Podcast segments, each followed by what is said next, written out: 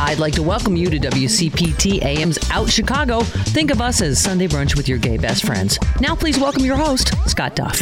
And a happy Sunday fun day to everybody out there. Scott Duff here, along with Ellen Miller. Good morning. Girl, you just sliding into home. I made There it- I made it. traffic out Oh, there. there's, you know, we don't expect construction when, you know, it's, It's- supposedly not happening, but there was something going on that was very strange on That the is what I hear. Yes, But anyway, I'm here. Sweetie, I know you I made, made it. You made it. We're very excited I'm that you're excited too. I broke a few laws on the way to get here, but I'm here. For that's the all show. right. Just hope you didn't get those cameras. Did the cameras? Not on the expressway. That's Uh, okay. When it oh, finally you on the opened expressway? up, I was like, Zoom. There we go. Come on, zoomy zooms. Good to be here. Yeah, there we go. Well, you know, it was a very, very cold week, but we're here to warm the cockles of your heart, or whatever, wherever you put your cockles. Wherever you put them. wherever your cockles are, we we're gonna warm them. Yes, we are. today. uh, look, we've got a fun show, um, and kind of like a, I guess, a little bitchy. Maybe it's- we're gonna complain probably a little bit. You know. Oh. Yeah, well, we But, need to. No, yeah, but you That's know, hey, uh, but there are things to celebrate too. Did you know that the Chicago International Puppet Theater Festival that's now playing uh, through January 28th is the largest event dedicated to the art form in North America? Until I read the show notes, I did not I know. know. Well, there you go. Well, it is. It, it is. And as a part of the festival, as a part of the festival, and a part of uh, Chicago Opera Theater's 50th season, they are presenting the Midwest premiere of Huang Ruo's uh, Book of Mountains and Seas. It's a new opera based on Chinese mythology. It involves all these. Uh, Amazing puppets and, and things. And we are going to be speaking with master puppeteer and director and MacArthur uh, Genius Grant recipient. Very nice. Basil Twist. He's going to be joining us in the second hour. And you know, uh, uh, we love award season.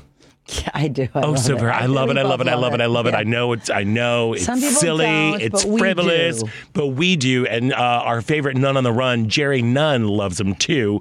Uh, and he's going to be joining us uh, with tales and, and some behind the scenes stuff of the Critics' Choice Awards. And we get to dish when he's on. I know it's who always was fun. nice to him, who was, was friendly, who was down who to was earth, doing their who was thing. aloof, all of those fabulous things. Mhm. And Jerry's actually going to be in, in studio, Yes, which is always fun, always fun. And of course, we would love to hear from you. So give us a call at 773 763 9278. That number again is 773 763 9278. Of course, you can find us on Facebook where we are coming at you live. Just head on over to Out Chicago Radio. And while you're there, give us a click and a like. I mean, come on, 10 years.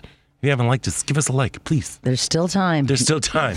And share. and tell spread the word.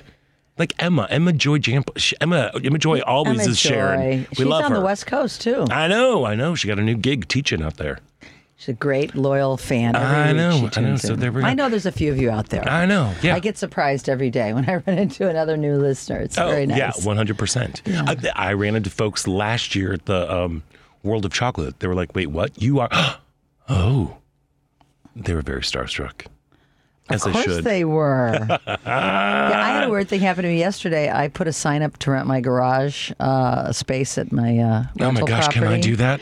Can I I take know. it? Well, I put it up. I went over there. My fingers were just freezing off putting the tape on there. And then last night we were pulling into the driveway of our friends for a dinner party, and uh, uh, a woman calls and said, "You know, I slammed on the brakes in the alley when I saw it." And she says, "But also." Are you the Ellen that's on the radio and plays guitar? and I'm like, how in the What? hell did you know that? that is amazing. It turns out she is a stylist for TV shows, oh. and we have a few mutual friends. Oh, well, there we go. She happens to live in back of my uh, rental property. All so- right. Well, But I, I said on the wow, I, I you know about my. yeah, we're grade A fancy.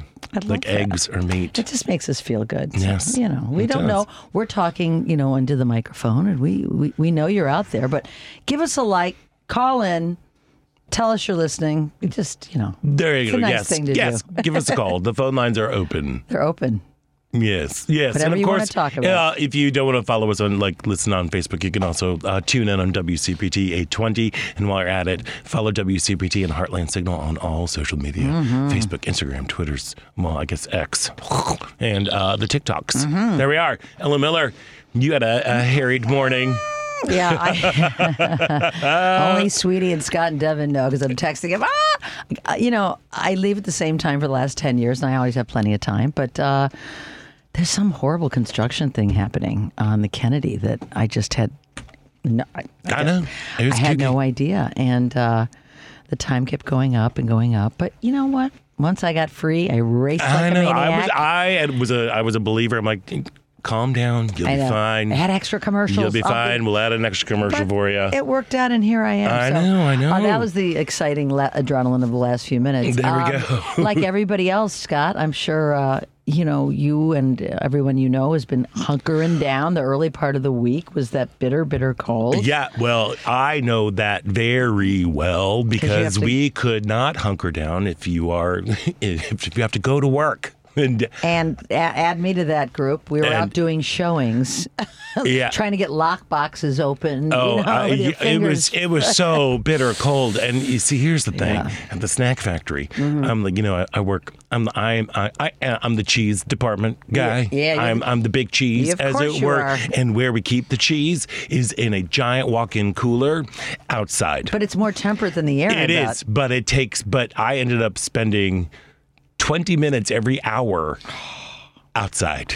I know you It were heading there after the show last Sunday when it all started. It was awful. I had such like. Did you ever get one of those like cold headaches? Yes. You know, I was Like going like, oh my, like headaches? I kind of, but it was worse than an ice cream cold. It was just kind of Mm. like dull and throbbing around there. It was just bad. But yeah, and it's warmer inside the, the cooler. Yeah, it is. Believe it or not, as it was 38 last degrees. week. But yeah, we just on Monday, I, I pre- we must pretty much hunkered down. The dog just got her out. She looked at us like, "Please don't force Like, what are you down thinking street." And I said, "No problem, I won't." Uh, and just stayed home. But you know, um, we're going to talk about it. Uh, we did go out and see Porchlight Theater's Anything goes. production of Anything Goes. Anything goes. and it was fabulous. Our It- friend Megan, we have a lot of friends in the show, Yeah. but uh, Megan Murphy, a tour de force. She was born to play the role uh, of Reno Mm-hmm. Sweeney. Sweeney, Mm-hmm. and. Um, I, I was familiar with the songs, but not the storyline, which is the storyline is What it's one of the story? more It's one of the- I know. it's a ridiculous, but it is a vehicle for tap dancing and singing and acting and the, the you know opening night. I was there Thursday. Scott was there Friday, and the opening night crowd was uh, you know uh, just on their feet and going crazy and loving it, and it's just it was a nice, wonderful thing to to do. Uh, Oh, yeah. and I just kudos to them. Unfortunately, they can't extend because they don't own the theater there. Of course, they just you know book the time there at the Ruth Page. So, if you are a fan of musical theater, Oh, they- if you're a Megan Murphy fan, Big Red, if you like dancing, if you like the old Broadway from years past, get your tickets immediately. Oh yeah, one hundred percent. For anything goes, because there's not going to be able to be an extension. So Yeah, they're really. a li- maybe a little, but not much. Were you, no, were you talking with the have- PR people? Yeah, The press, oh, yeah, okay. Because they have other things coming into that theater. Oh, into the Ruth, into the Ruth and page. If it was mm-hmm. like Steppenwolf for Goodman, you know, it's their control over who's Yeah, they can block usually it. like when you uh, itinerant companies, there's a there's like a, usually like a week or but two. it's not very long. Uh, okay. Not very long I know. Look, So, let me tell you. It, we- yeah, we went on Friday. It Yeah. was it, it- for our 20th anniversary. I was about By to the wish way, you thank, happy anniversary, Jerry and Scott. Thank you. Thank 20 you. years together. 20 years. I cannot believe it. Where's the time gone? I know, I'm in the same boat. We count up the years. I know it's We're crazy. shocked. Uh, uh, uh, uh, uh, uh, uh, You look back at those pictures when you first met, and you go, "That's Look at- why we're look Oh, how we're- cute and young we were." Glad we did got together then, because right now it's a different story. I know. For some of us. not not you, not Jerry, not Kathy, but some of us. What are you talking about? Oh, You're yeah. beautiful and gorgeous. Oh, thank you. You are yes, yes. Look, but I also want to give a big old shout out. Yes, Megan Murphy, mwah, amazing, incredible. You Just- know the song, the the the songs and anything goes are they're all. It's Cole Porter at his best. It is witty. It is delightful. It is delicious. It's still delightful. It's still lovely. Yes. Uh, but I want to give a big old shout out to another one of our friends that's in the show, Yeah, Steve, Steve. McDonagh. Oh my God, he was great. Steve McDonagh, uh, he is part of the Hearty Boys. He's been on our show. You know, he's got a podcast Mm-hmm. Sure. and all that stuff. We we use, he's our go-to food guy Mm-hmm. usually. Uh, let me tell you. He is just phenomenal as Moonface, who is public enemy number 13. Thirteen, You know, and, lo- and going down. and going down at the whole thing. Yeah, the it- he his he's just effortless. He is charming. He gets the bits. Like he understands the style of the Yeah. whole thing. It re- I was just watching every time. I was like. Oh my, I, every time he came on stage, I was so excited to see him.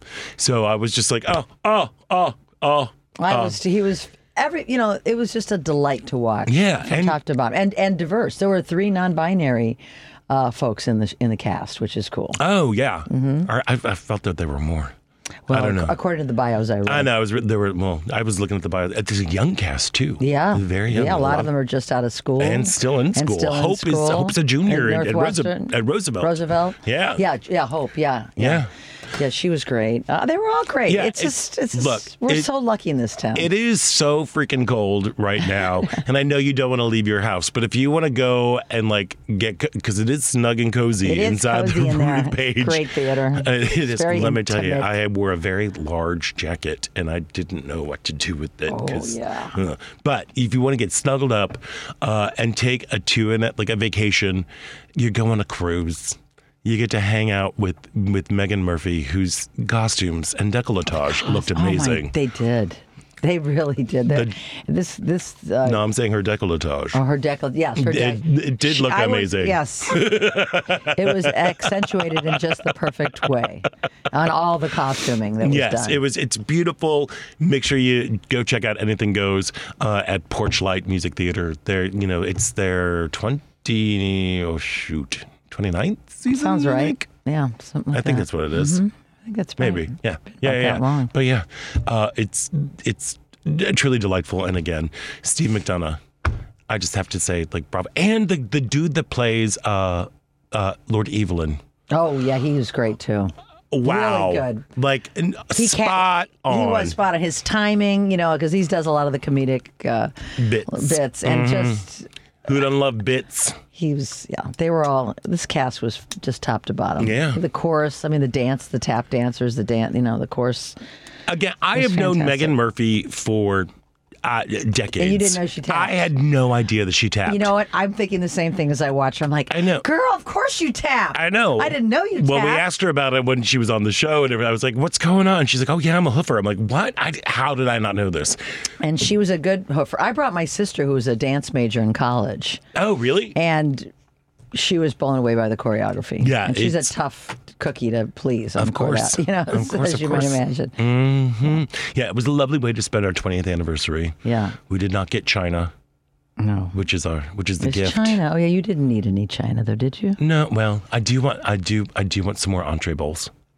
Oh. Look, I got. We bought them this year on Amazon. We needed some. We just got some white. They're very Mm-hmm. I have some very beautiful ones that I, that my, my nephew gave me for and his Oh, yeah, and my my uh, Schwiegernichte. that is that's German for for White- uh, nephew's wife? n- niece-in-law. Niece-in-law. Yes. So I'm I'm calling her my Nishta? Uh, as opposed to like my nephew and his wife. That always just sounds weird, doesn't it? My nephew Yeah. and his wife. My so my Nishta. wife, yeah. My Your- nephew, my Nishta. I mean, if, but you have to explain what niche is, so you might as well just say Well, I your already said my wife. Well, no, no, not if I just say, not if I call her that, you know. Oh, she'll know. She'll know. Okay. Yeah, I already asked her if I can call her Nishta, and she's like, sure, yeah, not Just problem. don't call me late for dinner. There we ho, ho, ho. But if you are late for dinner, you will definitely have an entree bowl. Well, I need to get four more because I want a total of eight. Yes, yes, you should. Anyway, yeah, because we've been going. We went vegetarian. We're going vegetarian. For what? For the future? For the month? yeah, the kind of moving on. We uh, well, Kinda moving on from the move. Yeah, yeah, yeah. Well, you know, from we're definitely being much more mindful about uh, the amount of meat that we are taking in. We uh, well. Jerry, the way it came about, Jerry watched a documentary, Of and course so he did. now we're vegetarian. So, did you But- eat a lot of beef or pork generally, or No, what was no, your no, no, what no. your I mean- choice. So when you were eating it, I'm just We're still well. Here's the thing: we still are. We're like we're we're gonna have at least one day where we can have like a little splurge day. You know, just just cause. and what would that be? What Well, like last night, day? we I made katsu sandos. Uh, which it's a German, uh, Ger- it's a Japanese. oh katsu, yeah, katsu, yeah. the So breaded little thin uh, pork, pork, yeah, tender, yeah. uh, with the with the panko and tonkatsu and sauce, fry that a little bit. And then I love and that. kimchi Oh, yeah. and So you had a- pickles. that's nice. and all that stuff. We do that, but uh, I think it would. I think the documentary is called Rotten, and it was Mm. uh, looking at it. We started watching one of the episodes. There's multiple episodes, and there's the one that I started to watch was actually uh, about sugar and the Mm. the production of sugar and how That's my downfall. awful it is. Mm-hmm. Um, in terms of like the workers because it's very dangerous. It's very Toxic? hard work, Oh.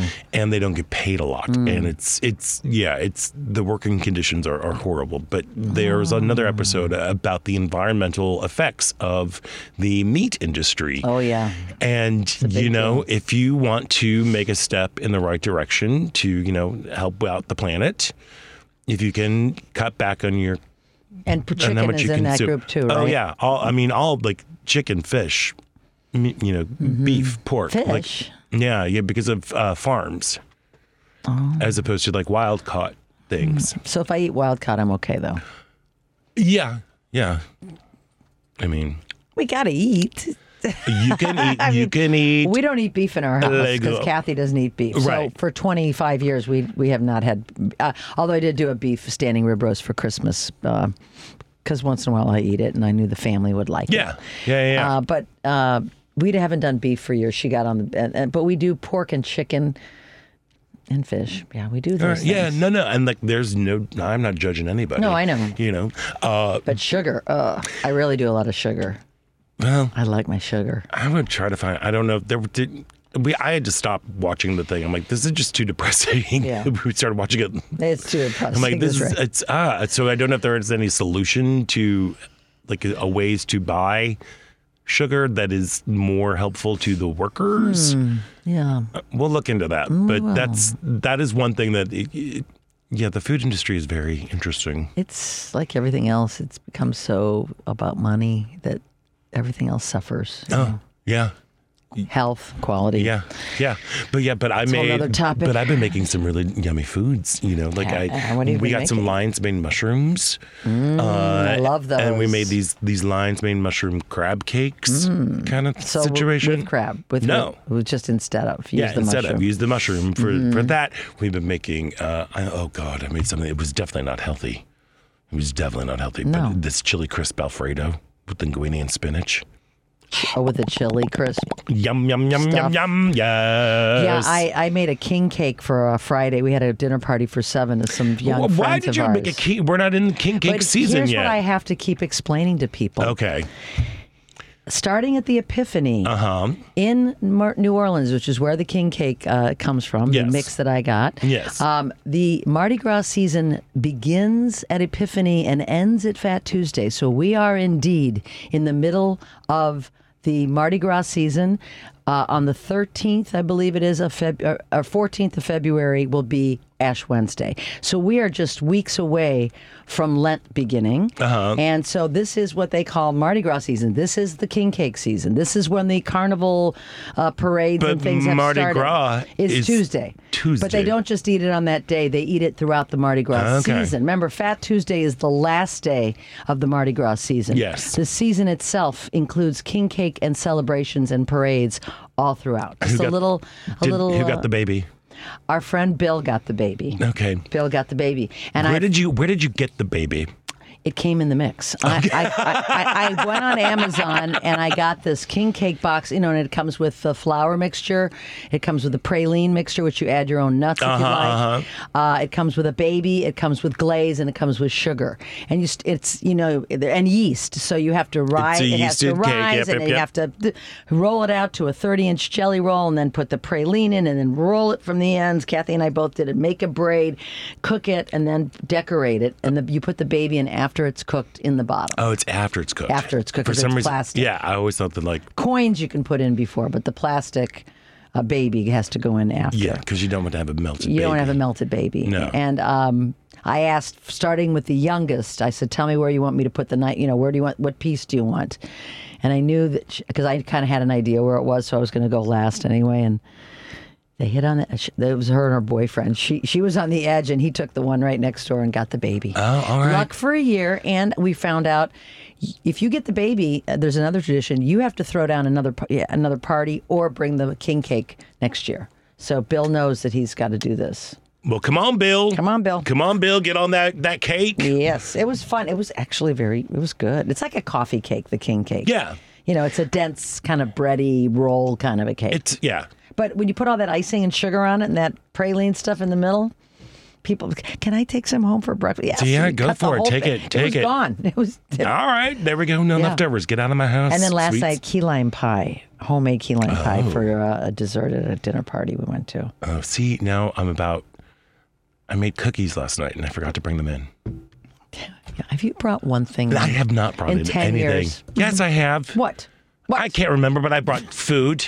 I brought you things. You have brought me mayonnaise. I, I brought you mayonnaise. Yes, I brought you Duke's mayonnaise. You did. The only it. mayonnaise that we all need. I know. Anyway. Anyway. And- anyway, there we go. we want a cooking show, by the way. If We anybody do. wants to give us one, um, we'd like to. We'd I'm like telling to you, I'm Scott overdue. just love it. We just love it ever so. Damn you, Netflix. I'm still mad about that. Mm, mm, mm. Anyway, You never know. yeah, no, well, no, I think I think the ship has sailed. But anyway, any hoozles. Uh, w- w- speaking of ship sailing, we have sailed past a commercial break, Oh, so we should probably do that as you were sailing past traffic. Yeah. there we are. I bet while you were sailing past traffic, you're like, "How in the world can I improve my credit?" It was, yeah, it was one of the many thoughts. Yeah, that that's what I thought. Well, mind. fortunately, this part about Chicago is brought to you by Team Hochberg. Did uh, you know, Ellen Miller, that uh, 47 million listeners have no or unscorable credit? I worry about that. I, I can't sleep at night, and they would benefit from a Team Hochberg Fresh Start secured credit card with no annual fee. That's what keeps me like going. You know Because there's a- hope There's there. hope because a Team Hochberg Fresh Start secured credit card is perfect. If your vindictive ex destroyed your credit, which by the way, good move of getting rid of that person out of your life. You know, you recently filed for or were discharged from bankruptcy, you've experienced a foreclosure or short sale, have collections, you were turned down for credit, or one of your kids is having trouble securing their first credit cards. Team Hochberg partnered with Kane County Teachers Credit Union to offer the Team Hochberg Fresh Start secured credit card with no annual fee to help reestablish, enhance, and strengthen listeners with no damaged or challenged credit. For information about obtaining a Team Hochberg Fresh Secured credit card with no annual fee, go to 56david.com forward slash fresh start. That's 56david.com forward slash fresh start to establish, enhance, and strengthen your credit.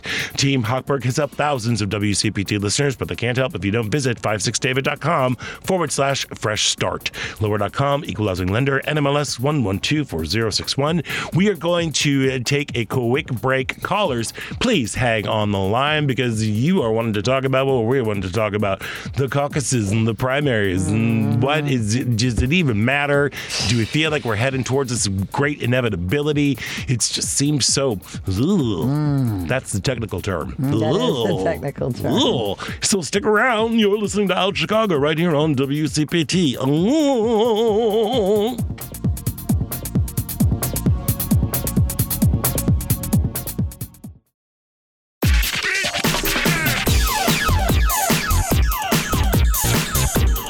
Welcome back. I'm Fawzia Mirza. You're listening to Out Chicago on WCPT. And welcome back to Out Chicago. Scott Duff here, along with Ellen Miller, rolling along on a very, very chilly, chilly day. Hey, do you like Indian food? I don't like it. You I don't? love it. Oh, okay. Have you been to Basant? It's on Byron No, and Lincoln. I've heard about it. I just went again. Wait, Byron and Lincoln. Yes, I've been to. Yes, Yeah, yeah, yeah. I It's love that so, restaurant. uh, good. Not far from the Old Town School over there. Yeah. You know, Davis Theater, right? It's right across the streetish. Oh no no no no wait. no no. Byron's oh, gonna be one on the side street. yeah, right. Byron's closer to the to snack my factory. friend Carol Wollock's. Uh, yeah. What was the name of that restaurant? Um, oh my God, I loved it. It was one of our favorites. I can't even come up with it. That's okay. We'll But figure it out. But yeah. yeah, but Basant is there now, and it is like it's great Indian food. They've got this I've eggplant. heard about it. I, I know. go. I've been twice. It's. I wonder if they deliver. Uh, I don't know. I don't think so. Mm, Yeah. It's not too too far from you. No, not far. But anyway. Sola, Sola. That Oh, was- yeah. Sola. We love Sola. All right. Yes. That was yes. a great restaurant. right, Anyway, we went out for Indian food. Good. And it was was there a good crowd there, or are they doing okay? It's, not a tough Uh, time I mean, of year. it was weird. It was Wednesday, so it was Yeah. like kind of in the middle of the week. Yeah. There- but there were a good, goodly bit of people there. So yeah, That's- just saying, throw um, if you enjoy we want to support food. the restaurants we love because there's a lot of them out there. There you are. Hmm Mm-hmm. Anyway, any hoozles. Uh, so this week was the Iowa caucuses. yep, and as uh, and I guess as predicted, Trump won. He did. He did a pretty good job. He won every but one county. That's, Yeah, uh, the turnout was not what it was the last time. I know he could blame weather for it, but I, I also blame. I, I, you know, you have to wonder what the enthusiasm is on the part of Republican voters. Yeah, it's it's very strange. I know that yeah, turnout was down because of the weather. Um but there was also like there's so much speculation behind like, you know, behind the Iowa caucuses like people were like I don't want to go to caucus because I don't want my neighbors to know that I'm against Trump. Like that kind of vibe was has been all these conspiracy theories are whirling around. But it feels like we're just kind of, you know, barreling towards the inevitable of Ding Dong being the nominee Looks that way. again. You know, um, Nikki Haley, uh, she finished third. third. In, she in Iowa. pretended like she finished. She really did pretend like she was finishing second because I listened to her uh, her concession As speech. did Is that I. what it- I guess you could call it you that. know, yeah. I I thought she did a pretty good job with her messaging. Mm-hmm. You know, um, about how she's like. she went. She was putting her, herself versus Trump and Biden Yes, together. yes. Yeah. Putting Trump and Biden together as a way like we don't want people who are, you know, who are these? Basically, she's yeah, she was playing the old card, She the age card. Mm-hmm. You know, um, but I don't. You know, why don't you just go after the guy who is leading? She has been a little bit more. but not really. I mean, not like Trump has. Trump's been, you know, confusing her for Nancy Pelosi and Well, she brought. She was on CBS uh, this morning, the news show, Uh-huh. or Face the Nation, and uh, I just heard it when I was getting ready. She started pointing out all of the air, like saying that he was going to World War II, that he ran against Obama, mi- mixing up her with that. Right. So she was bringing those mental lapses up, and as far as him being incapacitated mentally, she's going there today. That's where she went. Right, well, she, she uh, t- a little Um, know. too late, a little too little, she- a little too late. She said, Scott, which just had me screaming at the television. The the Democrats are uh, they're using fear as a tactic, and I'm like, ah, What you know about you, and exact because of abortion, right? No, Right. Yeah. Well, that is a very real fear, my dear. Having our rights stripped away. Yeah. In this country, going Yes, yes, yes. backwards. But she, yeah, the, Repu- the Democrats using fear. I'm like, you know what? There's no party What that has used I- fear more the last bunch of years uh, than your lovely party. Wowza. Yeah, That's, fear. yeah, that that's- was that was. But she's taking a page from the Trump. If you tell a lie enough, if you repeat the lie, people just start believing it. like the fear thing, or what? What's the lie so, that she's know, telling? Saying that, uh, uh, saying that she, well, like you know, positioning it as she came out great, that she's got a lot of opportunity to win, or that the fear thing, the fear thing, saying, Yeah. saying that the Democrats uh, are, you know. Tr- Trying to put instill fear in us. Yeah, well, people got to go. That's right. That is Nikki. right, yeah. you're you know because they'll just people they hear a celebrity or someone on TV say something enough, they just automatically think it's on TV. It must be true. Yeah, if they're yeah, yeah, saying it, it must yeah. be true. That's the way Trump uh, likes to. Oh. His stock and trade, yeah, of course. of course, of course. Um, but yeah, it's it's not looking so great for Nikki. for Nikki. Yeah. Or de, or DeSanctimonious. well, or- he's just whatever. He's he's done as soon as as soon as his little you know toe bend was happening in the boots, he was kind of done. Apparently, he's just not the most like dynamic. dynamic person on the planet. Well, go figure. But um, His forced smile. He's just like, It's creepy. Got, looks like he has to go to the bathroom. He does I look like mean, you have to go do do a he lot really of the time. does. Uh huh. Yeah, but uh, yeah, it feels like you know. The, so the Hampshire, New Hampshire primaries are Tuesday. Tuesday. Uh huh. And it just feels like if she doesn't win, it's like okay, then just throw in the towel. you know, especially when she's got like all, both of the senators from. South Carolina, her home state, where she was I know, governor, are going for are Trump. going for Trump. Yeah, it's not good. Uh, what do, What do you think? Let's go to the uh, phone. Let's talk to our good buddy Michael O'Connor. Michael, welcome. You're on out Chicago. Hi, good morning. Good morning. Good morning. I, I haven't uh, talked to you two in quite some time. I know it's been a Happy minute. New Year, Happy New Michael. Year. Yes, Happy New Year, and and I, you know, this winter is outrageous. I literally uh, bought up all of the um, um, window plastic in Home Depot. uh I'm sure a lot of people are upset with me, but I bought about four or five packs at least. They'll get over okay it. to put over windows. Yes, they sure will because it was cold in my win- in my unit, and I had to cuss my property manager out to make sure that I got a uh, a heater. But all is well. Um, I wanted to talk about the primaries. Yeah.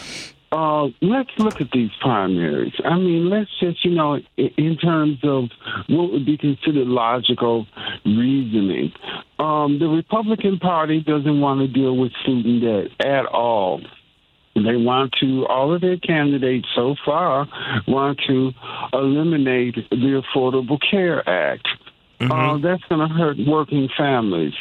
Uh, Medicaid, Medicare reduction, the Republicans, from what I can look at in terms of their budgets, their proposed budget for 2024 is going to almost eliminate uh, uh, social service programs that help a lot of people, like like Medicaid. Um, I don't particularly care for Mike Johnson's um, uh, uh, his evangelizing on the Senate floor. I I think that it's wrong to say that because I'm a Christian um, and I'm that evangel as far as because I'm a Christian, I'm somehow uh, uh, that's what this nation is about Yeah. and more importantly, um, not dealing with the fact that there are other religions. But that's a whole different. Now, with that being said, I want to deal with the foregone uh, um, uh, primary winner. That's um, that's Trump. Yeah. He has no platform. None whatsoever, except for I want to start off as a dictator. that should give everybody pause. Oh yeah, yeah, yeah, yeah. Um, Even the language that his that his surrogates are using, like Elise Stefanik, uh, uh, saying like Yeah, like Nikki Haley dumb is being has been disloyal to, To- President, like to, to the orange one. of Trump. Yeah, but wait a minute. Wait a minute. What I thought was just so terrible. Tim Scott. Yeah. Scott. Uh, you know what he did with Nikki Haley. What he did to Nikki Haley is inexcusable. Here is a man who was uh, uh, who was who was who was politically obscure. It was Nikki Haley who appointed him to make him the uh, senator, and for him to pull what he pulled in terms of endorsing Trump like he did, I could understand. Well, Well, I, you know, I'm sure she had second thoughts about the Confederacy. okay, I, I, and I can say that.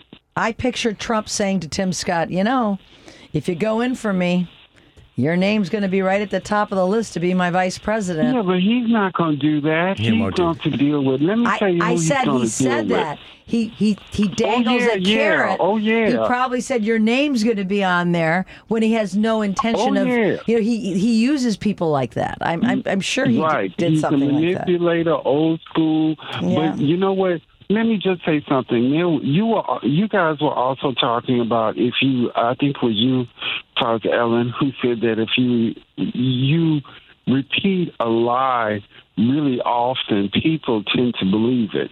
That's how they marketed Coca Cola back in the day.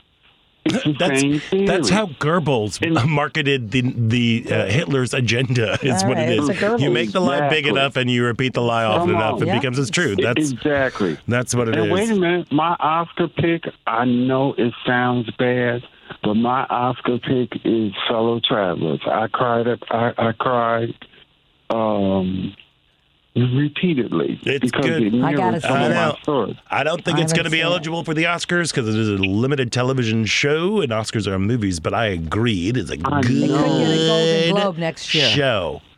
It's It a, really is. And and lastly, when I whenever I hear the thing that Biden's too old, I think that that's code for we don't want a ninja woman back in the White House again. mhm. That's what I. That's that's. And I'm just being front and center. So if this guy Frank calls in, pimp slapping him for me. and, um, you know, that's where I'm at. Thanks, Well, Michael. hey, Have a good day. You Thank- sound good. Nice to hear from you. Thank you. Thank you. Have a good Bye. day. Yeah. Bye-bye. You know, here's the thing with Tim Scott. What, what they're doing is totally because they're just like waiting for him to talk about his girlfriend. Wink. You know, all the. There's there's rumors No. and, he's been talking about this girlfriend that never really materialized. Oh, right, right, right, You know that they probably met at summer camp in Canada. You don't know her. She lives in Canada. Anyway, uh, w- hey callers, please hang on the line. We will come back to you because we do want to. We have to take a Take quick quick break, break. but we'd love to talk more about these uh, prim- primaries and the uh, inevitability that it's going to be a re-face off of 2020. Well, you We're know, just doing it looking again. that way. There we are. So uh, please stick around, grab a cup of coffee. I'm gonna. Maybe put a little whiskey in it or Oh, I something in wish. today, because it's a little bleak. Uh, but please stick around. You're listening Out Chicago right here, WCPT and Heartland Signal.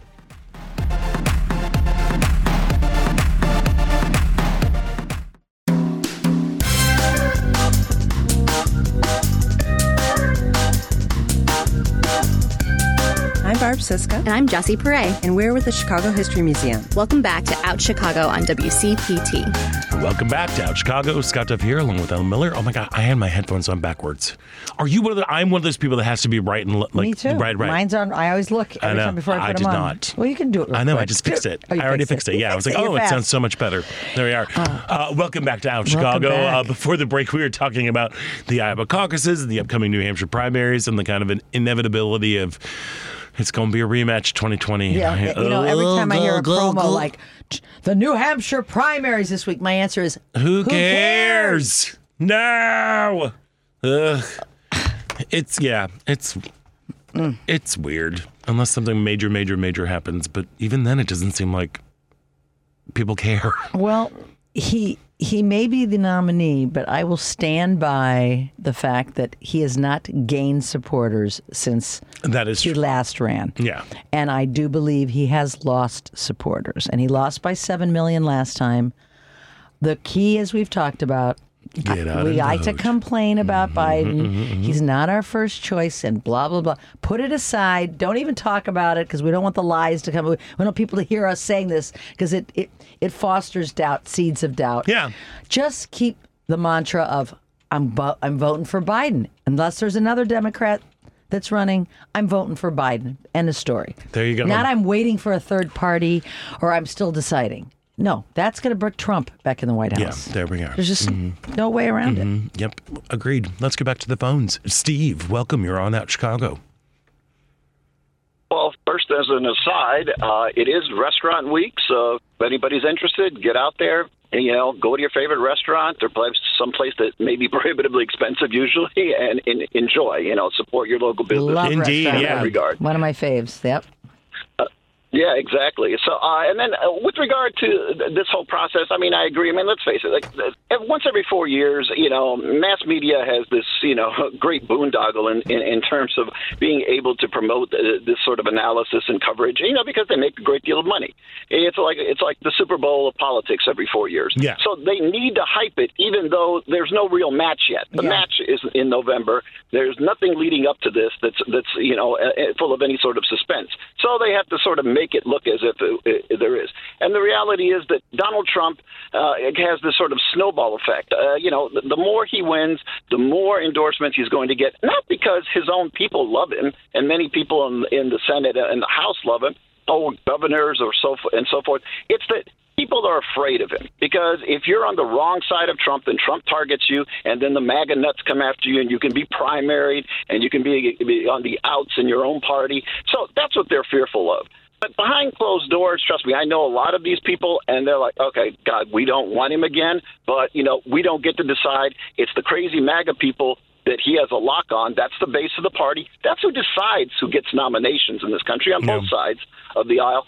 And and in his case, you know, they're the ones who are going to ensure that this guy is going to get the nomination.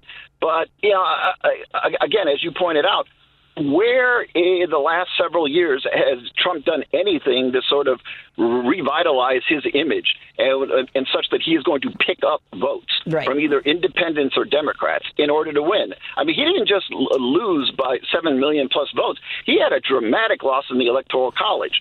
So, uh, you know, where is where is this math? You know, so uh, and and please, uh, nobody uh, talk about you know polling polling what almost a year out Yeah. Oh yeah. before Mm. anybody is actually campaigning. You know, that's why we have campaigns. Joe Biden has not been campaigning yet.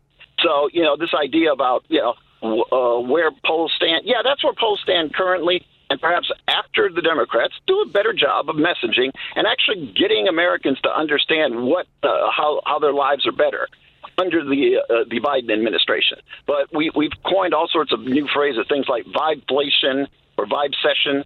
So in other words, forget the numbers, forget the fact that inflation's been cut, unemployment is at Yeah. historic lows, Gases are- the gas economy's prices growing low, at a yeah. robot. Yeah. Ex- Exactly. No, instead it's uh no, I still feel in my gut that it's not as good as it was under Trump. Okay, that's not logic and reason. Yeah. That's your feeling, you know, in your gut. I could feel that the world is flat in my gut. That doesn't make it so. Yeah, you're That's right. true. That is true. Thanks, Steve. Appreciate yeah, your thanks. thoughts. Yeah. Take care. Stay Thank you, warm. Steve. I have an idea for a campaign ad for the Democrats. Oh, yeah. It's showing Trump saying every kooky thing he said, including he ran against Obama, uh, World War. He doesn't want. We're going to talk about World War Three, mixing things up, making weird faces, say, and just saying, "Do you think this man should have the nuclear codes?" Yeah. Well, that's basically the Lincoln Project. The Lincoln Project is really good about putting stuff out there. That's what they need to just keep hammering home. He is too insane and unstable to put in the position of president. He's a And very stable genius. He's a stable genius. And it, this week he's been going on talking about his good scores on the cognitive, cognitive test, test, yeah. he took a few years ago. Yeah. I should know because he knows he's slipping. I mean, everything he says, remember, it's opposite land. It's upside down. World. Oh, it is definitely upside down world with that one. You know, and look here. Uh, yeah, I mean, the man wanted us to inject bleach. Yes, I mean, yeah, all those th- shine a- sound bites. shine a light bulb out your in, butt. the- in, in a commercial from You know? Lincoln Project. it's like it is. Yeah, Mm-hmm. yeah. Look, and if this here's the thing, if if the whole threat of another if you're like worried about like Biden's too old, we can't get Biden. Look, and if you are a, are a member of the LGBTQ plus community, or if you are friends or have family members that are a member of said queer community, uh, here's something that's that might raise your you know cause your girdles to kind of hike them up. We- are three weeks into 2024, and there have been 285 anti-LGBTQ bills introduced across the country, according to the ACLU. That's 285 by now. In, in 2024 in 2023 there were some like there were 550 so we're already at half of what they pa- what they introduced in 2023 by the third week of January. Uh, in 2023, there were 550 uh, uh, bills that were presented in 43 states. 80 of them were passed. All of these bills they seek to limit LGBTQ plus people's rights in education, healthcare, public accommodations, free speech and expression, and much more. And a total of 130 uh, would restrict students and teachers' rights through curriculum censorship, forced outing of students, and other regulations. 71 of the bills deal with healthcare, mostly with age restrictions. There are 21 drag show bans, which Ridiculous. why? Ridiculous. Why? Ridiculous. Uh, and other measures would weaken civil rights laws by defining men and women according to reproductive capacity or prevent trans people uh, from changing their gender marker on official documents. This is all according to the advocate. My Yes. question about the uh, reproductive thing: What about the cis men and women who are sterile through to you know other circumstances, like you know some woman who you know her oral her you know uh, drawn on the blank on the words she can't give birth because you know health defects. She had- Yeah. Is she- she gonna have to identify as a man now because of these laws or what? Well, I have no. I. I We are under who under knows? attack. We are under attack, and we're under attack across this country, and it's very scary. It's very A- scary. Again, let me just re- let me Disconcerting. repeat these numbers. So, Wrong. in 2023, there were 550 bills introduced in 43 states that were anti-LGBTQ. 80 of them were passed. Now we are the third week of 2024, and 285 have already been introduced. that's that's scary. That's very very scary. So we need to we got to get out there. We got to get the vote going on there. You have to be you be aware of what's going on within your community because these are again these are state laws.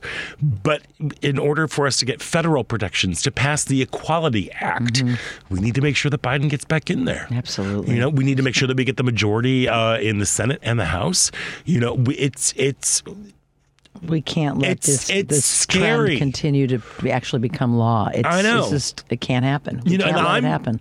Uh, here I am, like I'm at the top of like the privileged mountain within the community because I am a white cis male. That is nothing like not to mention the fear that you know all of our trans siblings are feeling right now. That all of uh, that women feel whether regardless of what community or how you identify they're com- they're they are coming for us you know and this is it, mm-hmm. it, it, it's scary. It, it's they're seeking to take away rights, and I don't understand how a person identifies. How does that affect other people?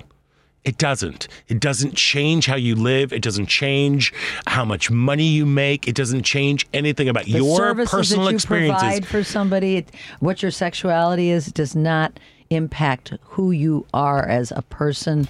It's wrong, and we gotta we gotta nip it in the bud. I know. So it's a cold day. We're to light a fire under people's butts. Yes, we so light, are. light fires. Stay awake, folks. Uh, and we're to take a break. And when we come back, it is the second hour of Out Chicago right here on WCPT.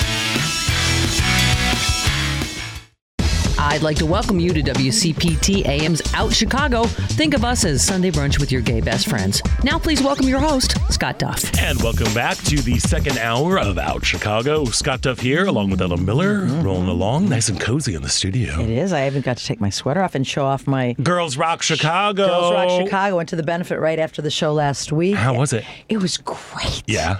That uh, the whole record that they did, the, band was just phenomenal. The lead singer just nailed Courtney uh, Love like you would not believe. Amazing. It was great. It was really great, and, and it was for a good cause. And there was silent auction items. Okay. Kathy what did you What did you walk away we with? both uh, a, a guitar set up. We- Okay, great. And, and um, dinner at the Tied House, which is the uh, restaurant attached to Schubas, and two tickets to a Schubas show. Those were the only two that we put the little raffle tickets in Uh-huh. for, and we won both of them. Oh, it was a raffle draw. It's one of those where you, you buy yeah you, You buy a the ticket and you drop put it in? them Yeah. Okay. So we were There very we are. And Again, we you- bought T-shirts. you bought and we T-shirts. bought tickets. So we supported and got gifts as a thank you. Mm-hmm. So you I'm still kind it. of focusing on like there's a joke behind nailing Courtney Love, but you know, that's Of course, you thought of it. of course me. I know because that's where my brain goes. gay man and a lesbian. There we are. Yes, yes, That's yes. That's why the bars that's- thrive in there we Chicago. are. Okay, gay bars. hey, we've got a great second hour uh, lined up. Our good buddy uh, and Chicago's very own Nunn on the Run. Uh, Yes, critic love when we have uh, Jerry on. Nunn is here. We actually he's he's in studio. He came in and gave us a hug his He neck. And it was his birthday yesterday. I know. So happy birthday. ago. Yeah, Well, 16th, you've yeah. done it, but the, par- The party the was- party was last yeah, night. Anyway, uh, but right now I'm super duper excited about this because uh, the Chicago International uh, Puppet Theater Mm-hmm. Festival, which is now running through January 28th, is the largest event dedicated to the art form in all of North America. Uh, and as a part of the festival and for uh, their 50th season, Chicago Opera Theater is presenting the Midwest premiere of Huang Ruo's Book of Mountains and Seas. It's a new opera based on Chinese mythology. Uh, and joining us now is master puppeteer and director and MacArthur Genius Grant recipient, uh, Basil Twist. Basil, welcome to Out Chicago. Hi. Thank you. Of course. Thank Welcome. you. I cannot tell. First of all, this sizzle reel, the the little teaser uh, video that's available out there for the show, is Yeah. stunning. It is so Oh. beautiful. I am so excited about this. How how did this project come about? Uh, well, it amazingly, it was one of those um, pandemic miracles. Okay. um, where uh, where uh, Huang Ruo, who I've known for a while, he's the composer. He had asked. We, we'd been talking about doing something, and eventually this project happened. The the the, the key um, participants who also are coming to Chicago is a really extraordinary. Um, uh, uh, uh, ensemble f- from Copenhagen, so it's a Danish singing ensemble, um, and they're incredible. They're called Ars Nova, and the piece was created for them. So the music was written for their 12 voices, and all of the staging was created for them. And somehow we made this show happen in Copenhagen, and um, and it's it's just great to bring it to Chicago and to the completely gorgeous Studebaker Theater um, because that's a beautiful theater to be in.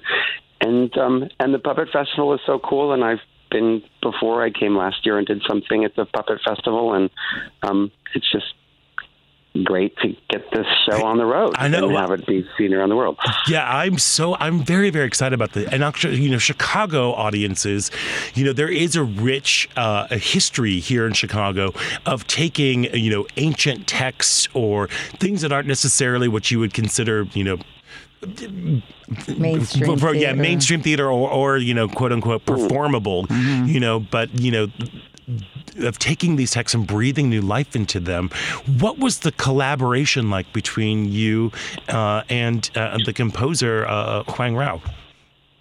Well, the first, I mean, the the initial the initial in, incentive was to actually have the singers be the puppeteers. Okay. Which I at first I said no way that will never that will never work. And I, I I went to Copenhagen to work with them to meet them, and I actually found them to be incredibly game and um, and very. Uh, um, you know, generative with me. So we kind of came up with a lot of the ideas with the singers, and the way that I start the process in general is I, I work with cardboard and very simple materials to just kind of get the ideas percolating.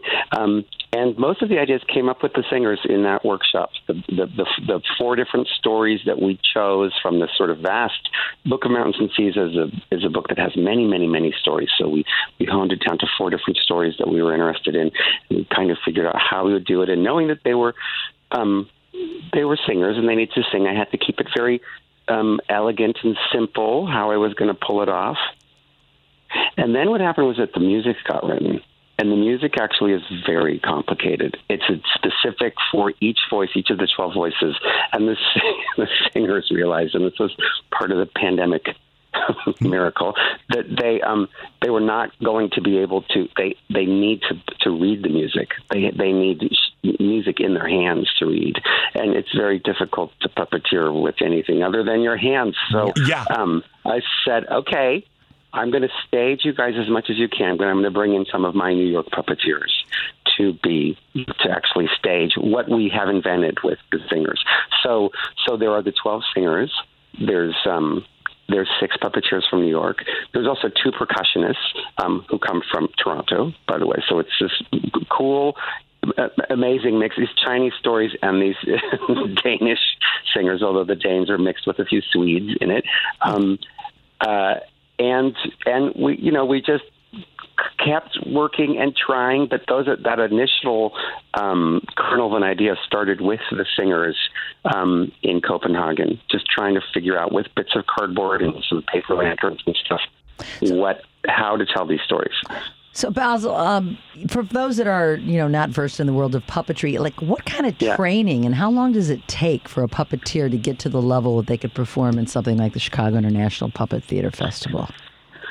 Oh well, look, let's see. Um, this they, they these puppeteers that I work with are all they're kind of like tried and true puppeteers. I've worked. with. They've all worked in many shows of mine, um, and some of them I they started working with me. They weren't necessarily puppeteers. They came to me as either theater technicians or theater enthusiasts of some sort. Um, I have a very expansive view of puppetry, so even Book of Mountains and Seas has a lot more abstraction in it, a lot of um, uh, there's lots of silk, um, lots of. Uh, it's kind of more like stagecraft that's happening on stage than necessarily like Bert and Ernie and a character that you would, um, you know, you put your hand inside of. It's Right. a different kind of thing. Where we're basically using, um, we're using silk and Chinese lanterns and elements of driftwood. These are ah. our three elements that we recombine into various ways to tell these stories. So things keep ah. sort of transforming on stage. The the main thing about a puppeteer to be a puppeteer, I would say, because every show is different, every technique is different, every um, you know relationship with the objects or the audience is different, um, and that's shown across the puppet festival. You'll see there's so much variety in this world. The main element, though, is that a puppeteer needs to be really they need to be game and they need to have a level of devotion to what they're doing. It may mean that they're climbing under something and they're in an uncomfortable position so that they can lift something up mm-hmm. with their feet or their arms or hold it with their teeth. Th- That's a that's a that's a specific kind of that's just a specific kind of person. Yeah. And, and, and, and people, but every show is different. So it's not like you'll have experience doing exactly what happens in Book of Mountains and Seas. It's more about being able to work together and um, and having that that that devotion to to the image and the spirit that you're creating on stage. And some people have that off the bat, and some people have been working at it for years. I went I went to a puppetry school um, in France, and I have been puppeteering since I was a, a little kid. So.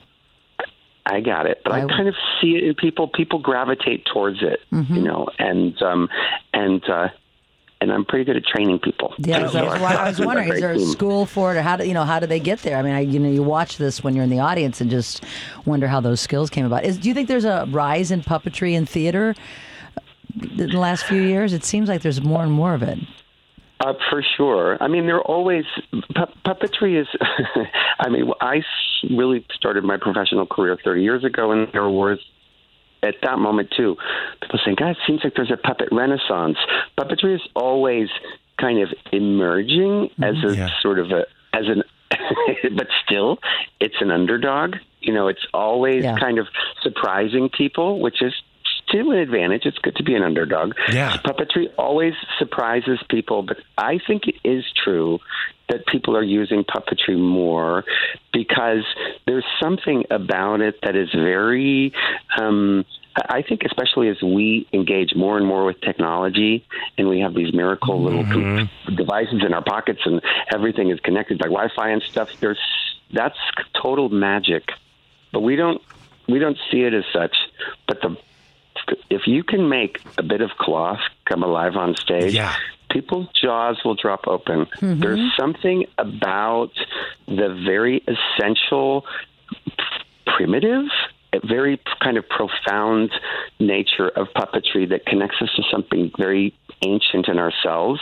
And I feel like we need it more than ever. And that's why you're seeing it more on stage. Thanks for that insight. Yeah, no, and, and you you hit it right on the nosy. There is something magical that happens, well, with any mm-hmm. live performance. But when you go to see, as you said, like all of a sudden this this piece of cloth or this piece of driftwood has now mm-hmm. taken on almost human characteristics or whatever the the, the being or your creature that you mm-hmm. are are personifying. There is something just truly magical to watch you know, most of the times you can see the puppeteer. A mm-hmm. lot of times, mm-hmm. Yeah. uh, and then and then they disappear, and all you are focused on is is this new being that is you know inhabited by a bunch of artists. It's it it really is magical.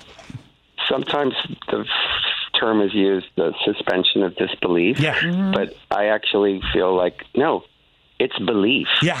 It's just belief. Right, and it's the kind of real miracle of believing in something and and and believing and seeing spirit in something. That's it's profound.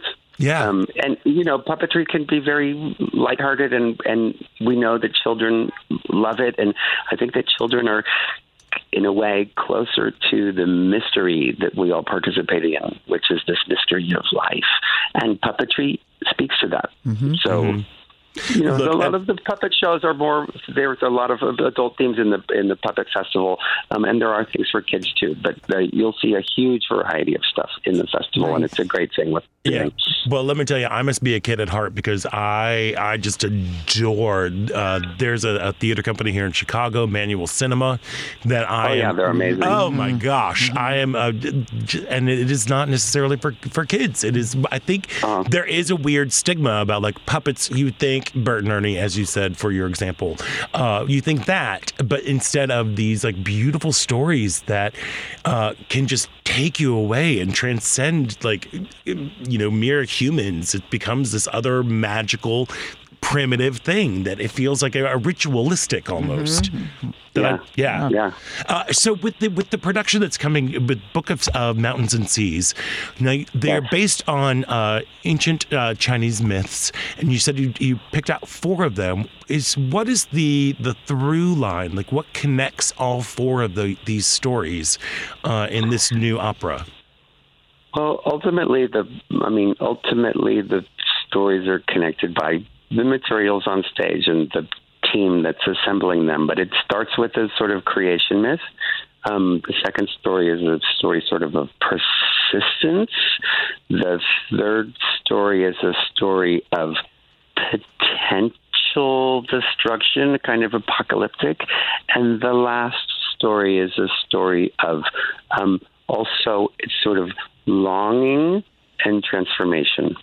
So, um, to, to be very vague in general about it, but um, but um, it's all connected by this beautiful music, and Huang Ruo is really one of the great artists of our time, um, and it's really thrilling that this is pre- being presented by the Chicago Opera Theater. Um, these artists, the singers who are coming from Copenhagen, are incredible. Like we've had, we've had to work with other singers sometimes um, because of pandemic and challenges. Right. Um, it's just not the same without um, Ars Nova. So we're re- I'm really excited that they're going to be here in Chicago. Yeah, it sounds. Uh, uh, I'm, And I'm Chinese folk music. How does that compare to the folk music that we're familiar with here? Well, it's not necessarily folk folk music. I mean, I think there's probably folk uh, inspiration. Because, I guess he says uh, he's, he drew inspiration from Chinese folk music. Uh, Yeah, Wang, Wang, yeah, Wang, there there must be elements in there because he's he's he's born in China, um, but there are I'd say particularly in the percussion because there's there's there's two really incredible percussionists that use a lot of other instruments on stage, but otherwise it's all vocal, it's all voice, and it's twelve different voices always mixing together. So it's really Really interesting and cool. Yeah. Yeah, it's it's it's haunting. It's beautiful, and it mm. was thrilling ultimately for my puppeteers to be kind of plunked in the middle of that and be surrounded by those voices there. They love it. Yeah. Yeah. So okay, so Basil, you you are a third generation puppeteer. What what was life like growing up? you know, it just seems like anything could become like uh, uh, it, it would seem very magical to me. Like, oh look, this pillow is now murr, talking to me, or you know, like what was life like growing up? Well, my my my mother was a, a puppeteer when I was a kid. So, but she was more of a I will say it more of an amateur puppeteer. She did things for children, and she Right. was working with kind of a group of other moms, and they were doing puppet shows at hospitals and birthday parties and stuff. But I had access to that, and I loved that. And I'm also squarely of the Sesame Street generation, so I love Bert and Ernie. Yeah. I love that stuff, you know. And I and I had was right there and could play with the puppets and go backstage. Um, and just uh, interesting fact: my mother's father. Um, he actually wasn't. He was a big band leader, um, but he also used. So he was a musician, but he used puppets as part of his act. So he had he, was, he had a big band in the 30s and 40s. Um, his name was Griff Williams. He actually was based in Chicago and used to play at the Palmer House a lot, and um, and he had um, puppets though of famous band leaders like Harry James and Cab Calloway, and they were string marionettes. And he died before I was born, but those were given to me by my grandmother when I was like 10 years old. to kind of Wow. Beautiful. I still have those puppets. Um, and uh, so, so it, it wasn't like I was like a, from a Sicilian family where the puppet tradition was passed from father to son and the same puppets.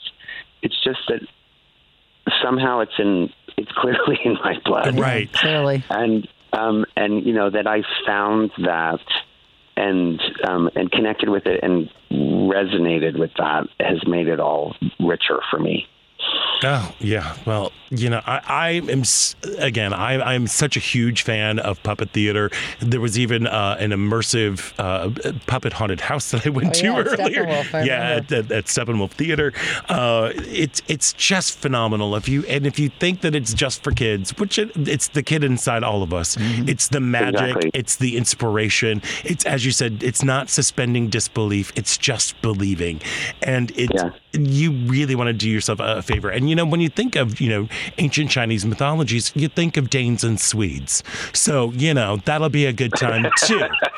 that'll be a good time too. So you want to if you want to warm up this week, head on down to the Studebaker Theater for the Midwest premiere of uh, Book of Mountains and Seas as a part of the Chicago International Puppet Festival and Chicago Opera Theater's 50th season. The show is uh, the 26th through the 28th, and you better get your tickets fast because I think it's pretty much sold. It's selling really well. It's pretty tight. Yeah. Yeah, it's pretty tight there. Uh, but for more information uh, about to try to get tickets for Book of Mountains and Seas, uh, and for more information on the festival in general, just head to chicagopuppetfest.org. Uh, Basil, thank you so much for taking time out to uh, join talk with us today. Cannot wait to uh, see the show at the Studebaker uh, next weekend. Um, Thanks. I'll be in Chicago tomorrow. Oh, fabulous! Safe Bring a travels. coat. Bring a heavy. Bring a coat. It's gonna warm up for you, though, Basil. Okay. All right. Thank you. Basil welcome. Twist. There we go. Uh, we have got to take a uh, quick break, and when we come back, we're going to be speaking with Jerry Nunn, our favorite Nun on the Run, uh, getting some back, backstage tea from the Critics' Choice Awards. Gonna spill it, baby. Yeah, so uh, we're going to take a quick break and then be right back. So stick around. You're listening to Out Chicago right here on WCPT Heartland Signal.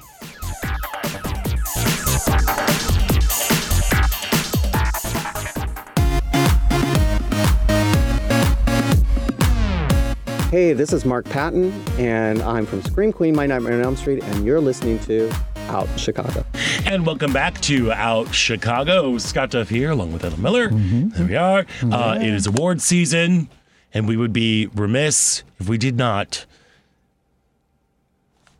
have a visit from our little friend, our little friend, our friend, uh, uh, the Nun on the Run, Jerry Nunn, here for us, film critic extraordinaire. How are you doing, baby? Good. Happy birthday. Thank you. Thanks. Thanks. Thanks. Yeah. Yeah. It's been a year since we've really done this whole segment. So I I'm know, so excited. I know, I know. It's We're turning so- into an annual thing. I love year. it. I love Yeah, it. So uh, the. Critics' Choice Awards, when when were they? That's They're- a week right now, there's so many things that are Oh, like so many them. ass. Like, what's going on? We I got Golden know. Globes and They're the Emmys were up. sneaking in, and they, yeah, because, because of the strikes. strike and everything, yeah. So everyone's kind of catching up. But um, our Critics' Choice went off without a hitch, and that was a week ago. oh, fantastic! Yeah, well, we moved the venue. We were at the Fairmont the year before. In Los Angeles. Right, but then we're in Santa Monica at the uh, Barker Hangar Theater. Uh, it's like this whole with planes and everything. So they even talked about that when someone's getting an award. They heard planes flying over. What? And it's a hangar. Yeah, it's a it's a event space. Okay. With all these. Well, Why did they move it there? I'm just curious. Uh, because we could put everyone in the front room. There wasn't like a viewing room where a lot of the critics were in a different room.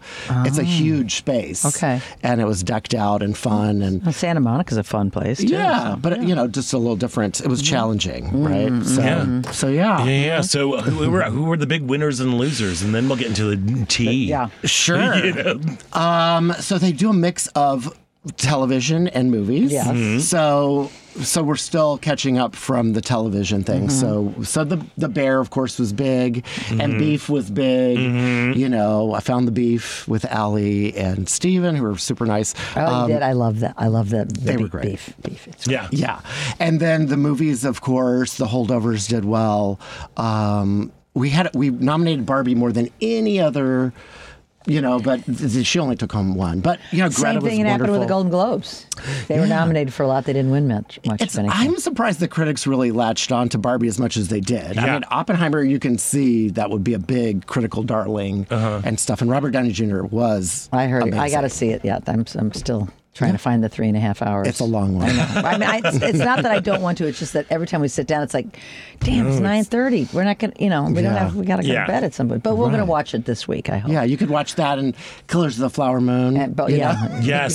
Spend three hours with that. Yeah. Yeah, yeah, and yeah. Lily Gladstone walked right up to me, okay? Yeah. And she has a train with two people holding her train up, you know, her Oh, dress. yeah, sure. And she comes right to me, I love your suit. And just Oh. started talking to your me. suit, Let's talk- what's your- I by the didn't get to way, see your it suit. is uh, cute, cute, Tell us what's cute. your suit. That's just, it's from a, a very high fashion designer called Macy. Macy's. and um, They can be. and I, just did- I got a lot of compliments. So Well, that that's boosts, you know, great. when I'm You nervous and I'm succeeded. around all those fame, famous people, Yeah. it helps me to like, you know, get to you look know, the part. Yeah, people like, were. what are stopping you me. wearing, Jerry? Nunn? Yeah, You and then or I who took- are you wearing? I guess I Right, should I took say. a picture with that with that Jesse. So the guy that I took the photo with that you guys promoted the Yeah. with a suit. That's his suit is from Victor Luna from Project Runway. Oh, And I was oh. like, we're talking like, oh, I interviewed him, blah blah blah, and he is. So I didn't Wait, know who, who- he was. who was that? So his name's Jesse Pattison. He, I didn't know who he was, but we're just talking stuff. I looked him up on Instagram. He is from RuPaul's Drag Race. He's a pit crew guy, and he has abs Oh. that you've never seen Yeah. before. Oh. Yeah, and yeah, yeah. underneath that suit, and he was he was with What Harvey. you saw underneath that suit, Yeah, I know. So we got to talk about that. And he was with Harvey Guillén, so I thought they were together. He's like, no, no, we're just really good friends. Uh-huh. But Harvey had this cool bow. You know, he's from um, you know, What We Did in the Shadows. Uh-huh. And so he had this big bow on his thing, and that's Christian Siriano designed his suit. So Oh. there was a lot of Project Runway and designers. Of and- course. yes. So a lot of great fashion. Yeah. you God, I know? love that. So Oppenheimer walked away with the best, Best picture. Yeah. Yeah. Yeah. So, I mean, I really enjoyed that film, you know, but it's. It felt like it was released at the wrong time, right? Like it's so early in the year. Usually, a lot of these films are towards Later, the, yeah. you know the fourth Yeah. quarter or whatever. But yeah, so oh, yeah, I don't know. And then- summer, but see, summertime for me, Mm-hmm. uh, yeah, it usually is a little early for Oscar bait. But I love going to, to the movies in the summertime, mostly just like to escape the heat. You know, so it's Mm-hmm. One of those things. So, Oh yeah, yeah. I mean, it did well bouncing off Barbie. I Barbie, mean, yeah. Yeah, on. the two of them they did that whole together, they- little cross Yeah. promo thing. I was surprised. You know, the color purple didn't do better. That was like my I know. fave. Well, have people had a chance to see it? Well, it That's came out what I- Christmas I, know Day. critics Christmas. have, but I mean, that's only. I mean, you know, the weather's been challenging. Christmas is busier every year. I, I just, I think you're almost better if you, if, mm-hmm. because, mm. like Well- Scott said, come out in the summer, perhaps. Yeah, I mean, I was disappointed that Oprah was disappointed in our food that we had there. Okay, everyone wants to know about the food. Yes. So it was it was a boxed charcuterie, is what it was. I've never seen that before. But that you know the oh. grapes the and airlines. right, Yeah. right. I think for sanitary reasons, maybe it was boxed. I don't know. COVID, the Um, right. So yeah. it's got crackers, cheese, you know, some some ham. And what know. did you have in the past at this awards uh, Um, oh gosh, some kind of bowl they had last. I mean, so what they did though, so they had the they had this box thing. Yeah. So then and then you could go out in the lobby where it was like a big bar, and then they had Baja Fresh, so you could have as much Baja Fresh as you want. Okay. And a Cold Stone, and the Cold Stone line is forever. Of you know. course. Sure. Yeah, so you couldn't get Nobody that. likes ice cream. Right, but everybody's like, "Oh, maybe I'll have sprinkles. I don't know. And I'm like, we, we got a short break. We got to get back. Right. Um, and then they gave us this weird pizza in a um, bag, and it was like vegan pizza, like not even pepperoni. And so Oprah did not like that. She was not happy with that. How did you know? Uh, she talked about it publicly. yeah, it was a thing. Okay. Um, I wasn't at her table. I was hoping there was a scoop that she Yeah. went up right up to. Said, I don't like that vegan pizza No. in a bag, Jerry Nunn. I didn't What are get we to going to do about that? And I knew Oprah would leave right after her speech. Like, you know, she flies away in a jet. Yeah. So, um, yeah, we call it the Poper Mobile. She lives now. Oh, okay. Yeah, yeah, because like, because yeah, I got to. Uh, my friend wrote the Immortal Life of Henrietta Lacks, so I was able to go to the HBO premiere of that. Oh, yeah, yeah. Oh, girl, I'll, my whole objective was to smell Oprah Winfrey. I just wanted to be ah. Liz Lemon on that plane. Uh-huh. Do you remember that episode of 30 Rock where, ah. where Oprah's on it and she's like, oh my God, it's happening. And she smelled, that's what I wanted to do. Uh-huh. And she was right behind me. And as I turned around, she became six deep by mm-hmm. people. And that's mm-hmm. what I call the Poper Mobile. And she just mm-hmm. kind of moved back to a private thing. So I ate her shishito peppers. Mm, well, Planet Fantasia and them all Came through. went past me, like at the bathrooms when you're at the bathrooms.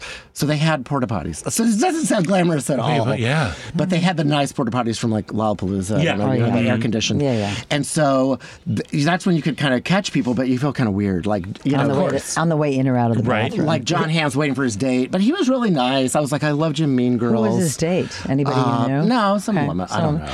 So it, it sounded like I'm looking a little bit here at the the winners. Uh, the holdovers and Oppenheimer seem to really Yeah. dominate the film category, with an exception of uh, Emma Stone. Um, Yeah. Some of I I've mean- Yeah. some of- I mean, well, yeah, you don't like Emma Stone. I did, no, Emma I, Stone? I like her. I like her. I, I felt like we we did too much of what the Golden Globes did, and I wanted us to be outside the box. I wanted us to get like Colman Domingo Yeah, from yeah, Rustin yeah. and and different other people that deserve some accolades. Didn't you know. Charles Melton from May December. Just some different kind of options. You Yeah. know, I thought it was a little too Predictable. Yeah, and mm-hmm. and I was talking to some of the other critics and how, you know, how we voted because we have a big percentage. So mm-hmm. if like an Oscar voter gets point. 0.02 percent. There, that's how much their vote counts because there's so many members.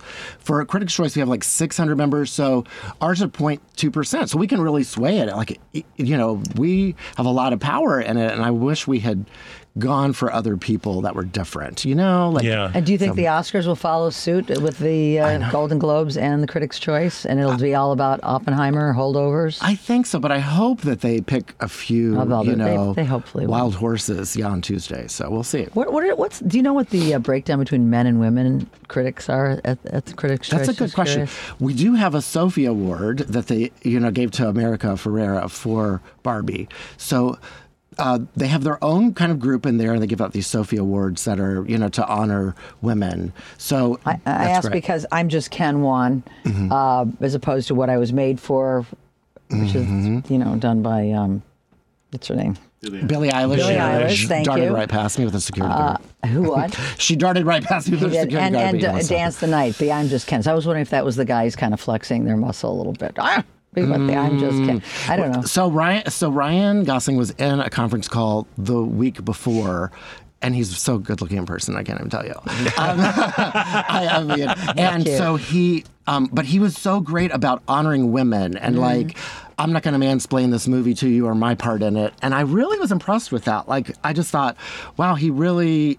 I thought that was great. Yeah. You know, and it yeah, was we appreciate that. yeah, yeah. So, um, and I thought America's speech was so great and honest. And when she's like, you know, roll back the credits during Critics' Choice, because you know she wanted, she had it all written out, and you know she's like, can you go back a little bit or go forward? And I just thought that was honest and great and things. And she mentioned trans people and all kinds. She's been a great she supporter. is. I love, love, Mhm. love her. I was saying last week she was on Colbert a couple weeks ago, week before Mm-hmm. last, and she got an ovation so long and so intense that when she sat down, she was crying, sitting in the chair. Mm. She was so moved. Mm-hmm. But she's so down to earth, and she's an activist for for all the great causes that we believe in. Right. So you just want to root for an, an actor like uh, America Ferrera. Yes, for sure. absolutely. Yeah. So, and it was great moments like that, like Har- the Harrison Ford mo- moment when he was up there. What did he do? Talking. Well, he talked about how the industry is so much better than it used to be when he started, and I thought that was important. Mm. Mm-hmm. Sure. Um, there was some great, and we love Chelsea Handler doing her. Mhm. Yeah, of love course. her. Did you? I mean, oh my gosh, great, and not too mean, and but good. Good. You know. So we, that was the second year we've had Chelsea, and she might get a third. And so you know, Was who she knows? the uh, was she, She was the MC? host. She was Yeah, the yeah, host. yeah. Okay, Mhm. good. So she did a really, really good intro and good thing, you know.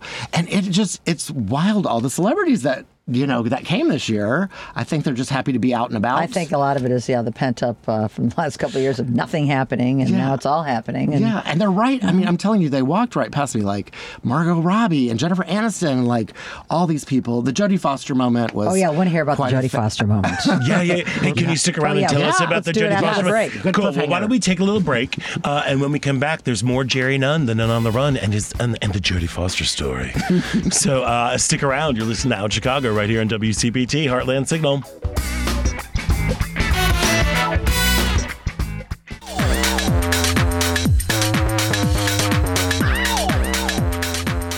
Everybody. This is Tanya Richard from Tanya's Take Race Culture and the Culture of Race, and you are listening to Out Chicago WCPT.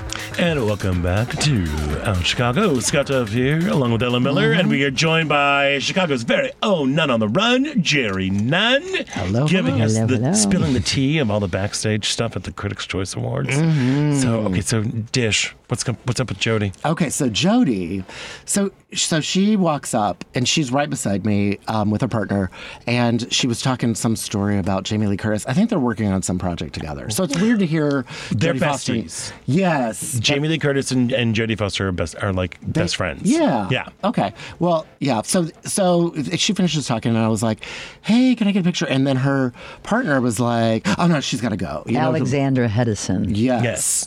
And so it was kind of awkward, but I was like, oh, well, you know, I'm working on a big LGBT ceremony for the Critics' Choice. And, you know, we're talking to Jodie about possibly being an icon. So then they were really nice about Oh, that. good. Well, once So- they knew who you were and what you were doing. and yeah, were, I wasn't know. some Jodie stalker. Well, I mean, you have to be careful with stuff. Well, yeah, be careful with the So then stalking what? things. Yeah. So, but so then they were nice, and then they kind of move on. So, and then I look over and there's Pedro Pascal. And I mean, I love that guy. uh-huh. All in white, a vision in white Uh-huh. with a white cap. Didn't he have like a white arm sling? Um, he was there. Oh yeah, he was still he's in a sling right now, isn't he? Yeah, yeah. And then Matt Bomer walks in with this blue suit on, and that guy is better looking in person. How is that possible? I don't know how it's possible. How is that get it. possible? I don't know He's he so it. freaking dreamy. Yeah. That show, Fellow Travelers, Uh-huh. is so good Yes. and so sexy. Yes. Like super duper sexy times. I know. Like it's amazing. Yes, captured things on film we've never seen before. I know. Um, and they put, Nice. they could put him in the back of the no, bus. we've seen it before. We just haven't seen it on, like, Oh, right. on, on, like cable. Yes, you know? we have seen some You can definitely see something like it.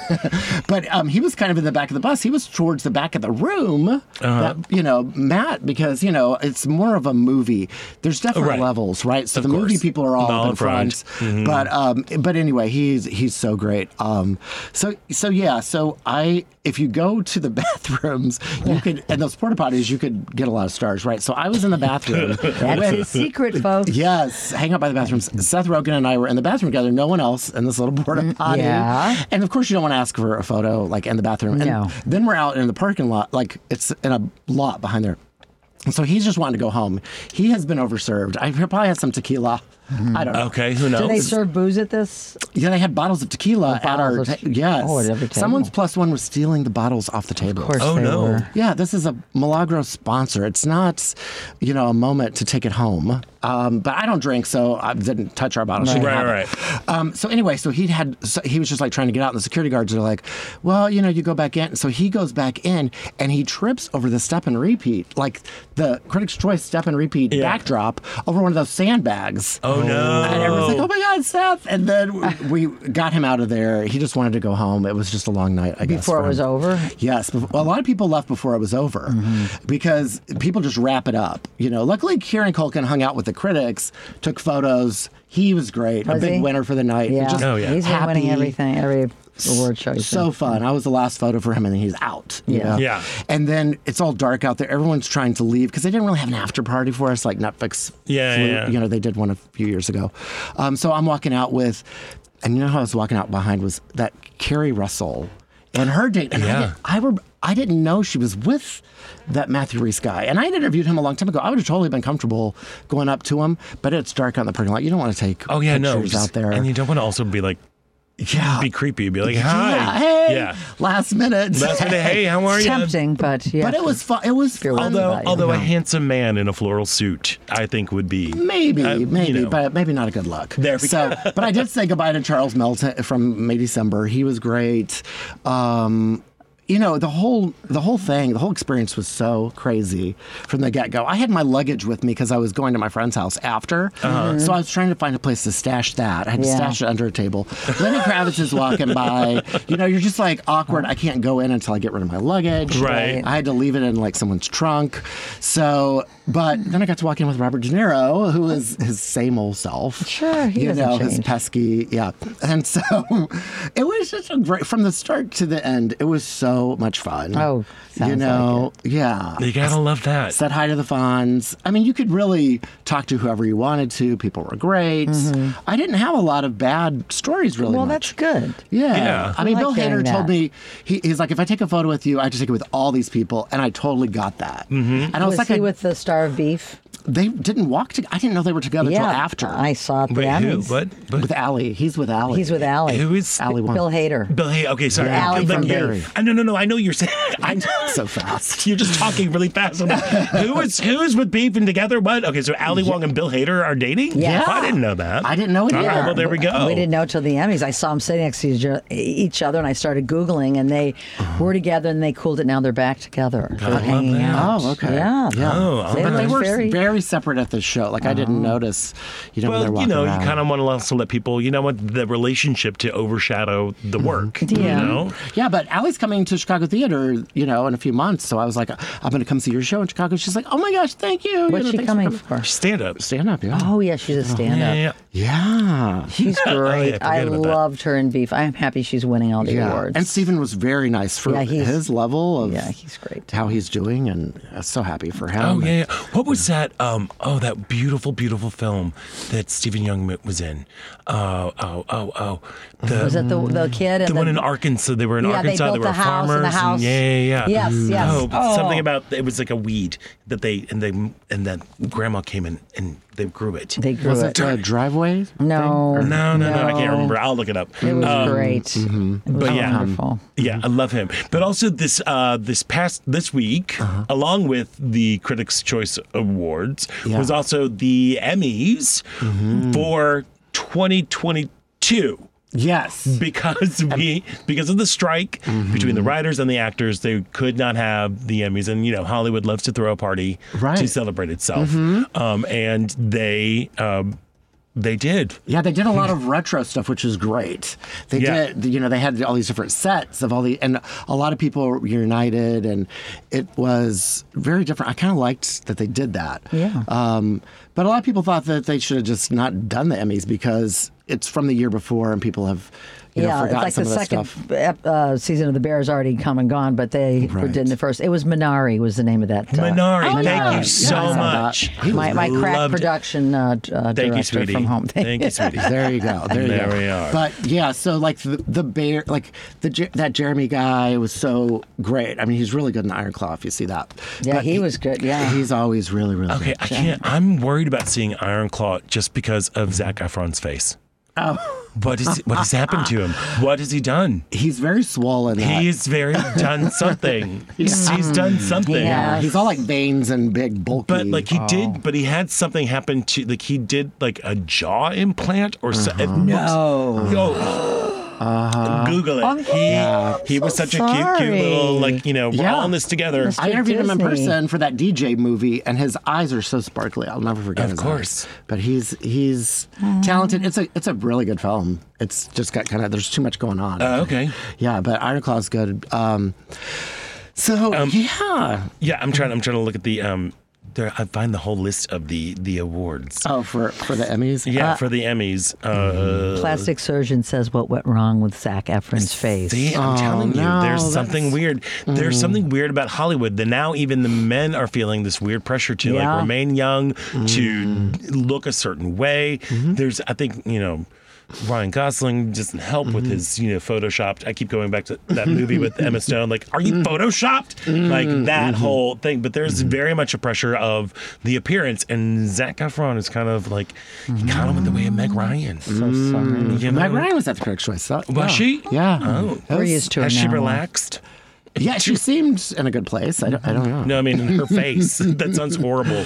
I know this is so petty. Yeah, So Emmy, uh, I've got the Emmys up. Who you uh, just? It was a lot. It was a repeat. It's like the same thing It was, you that's know- going on. It's kind of Mm-hmm. weird with all of these shows, but I am super duper happy that the Bear uh, is getting recognized Ah, recognition. yeah. I love that show, especially a show that is shot here in Chicago. Yeah. we mentioned last week that uh, Paskal Rudnicke Casting actually got Mm-hmm. an Emmy award for their casting, Yeah. which is like. It's it's great, and they employ a lot of Chicago And actors. Chris Storer, Yeah. he's from Park Ridge. You know, we were at a dinner party last night. They, you know, people know him for years. You know, That's he's a awesome. local.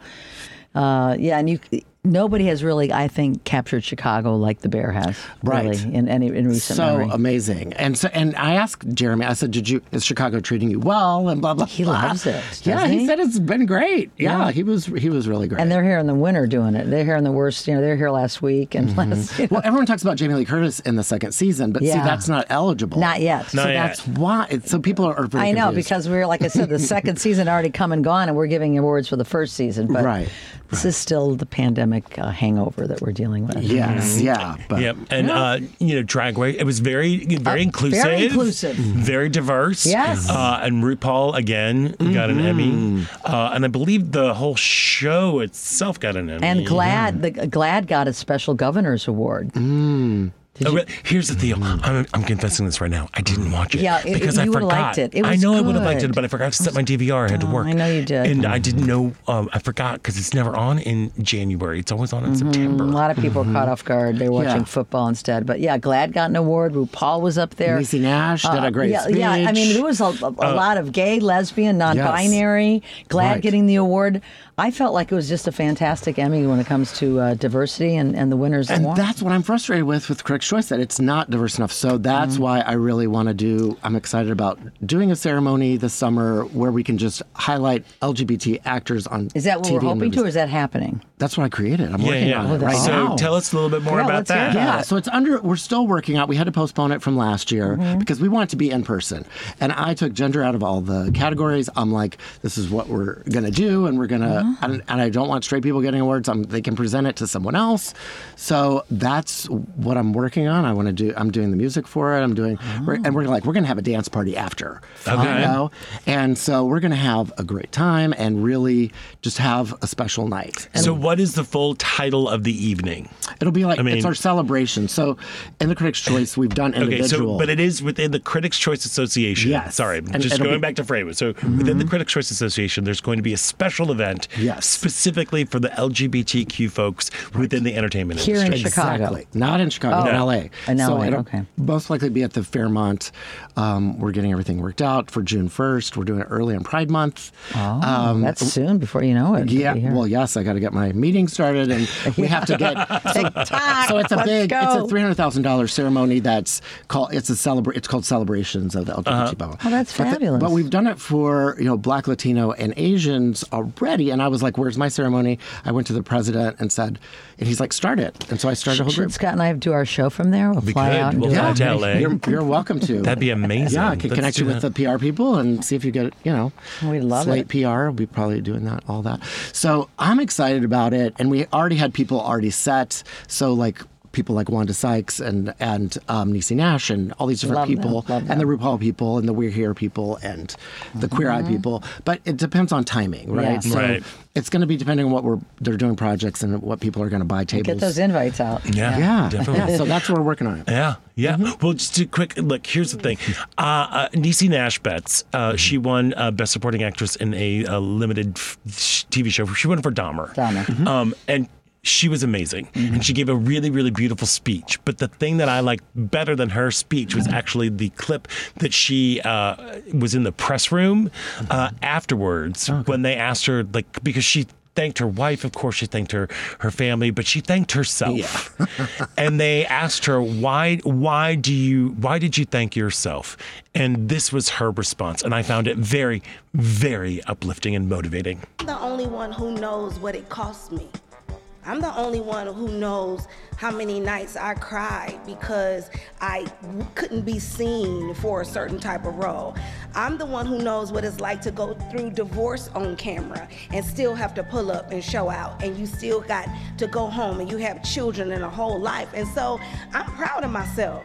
I'm proud that I did something that people said I could not do because I believed in me. And sometimes people don't believe in themselves. And I hope my speech was a delicious invitation for people to do just that. Amen Believe in yourself and congratulate yourself. Sometimes you got to encourage what? Yourself. And that's why it's not called mama esteem, them esteem, us esteem. It's called self esteem because don't nobody got to believe it but you. So yeah, I you know Beautiful. yes, come on, Yes, Nash that was delicious. It was amazing, and she like she she really just it, it's something you know I was having kind of a, a low moment mostly because it was so freaking cold, and to hear that you know really is like It's just believe empowering. It, it really is. Yeah, and she's in a new film called Origin, so I encourage you to see that. She's really Oh, the good Ava again. DuVernay? Yes. Okay. So that's mm-hmm. coming out soon. And, Yep, yep, and- yep. Yeah.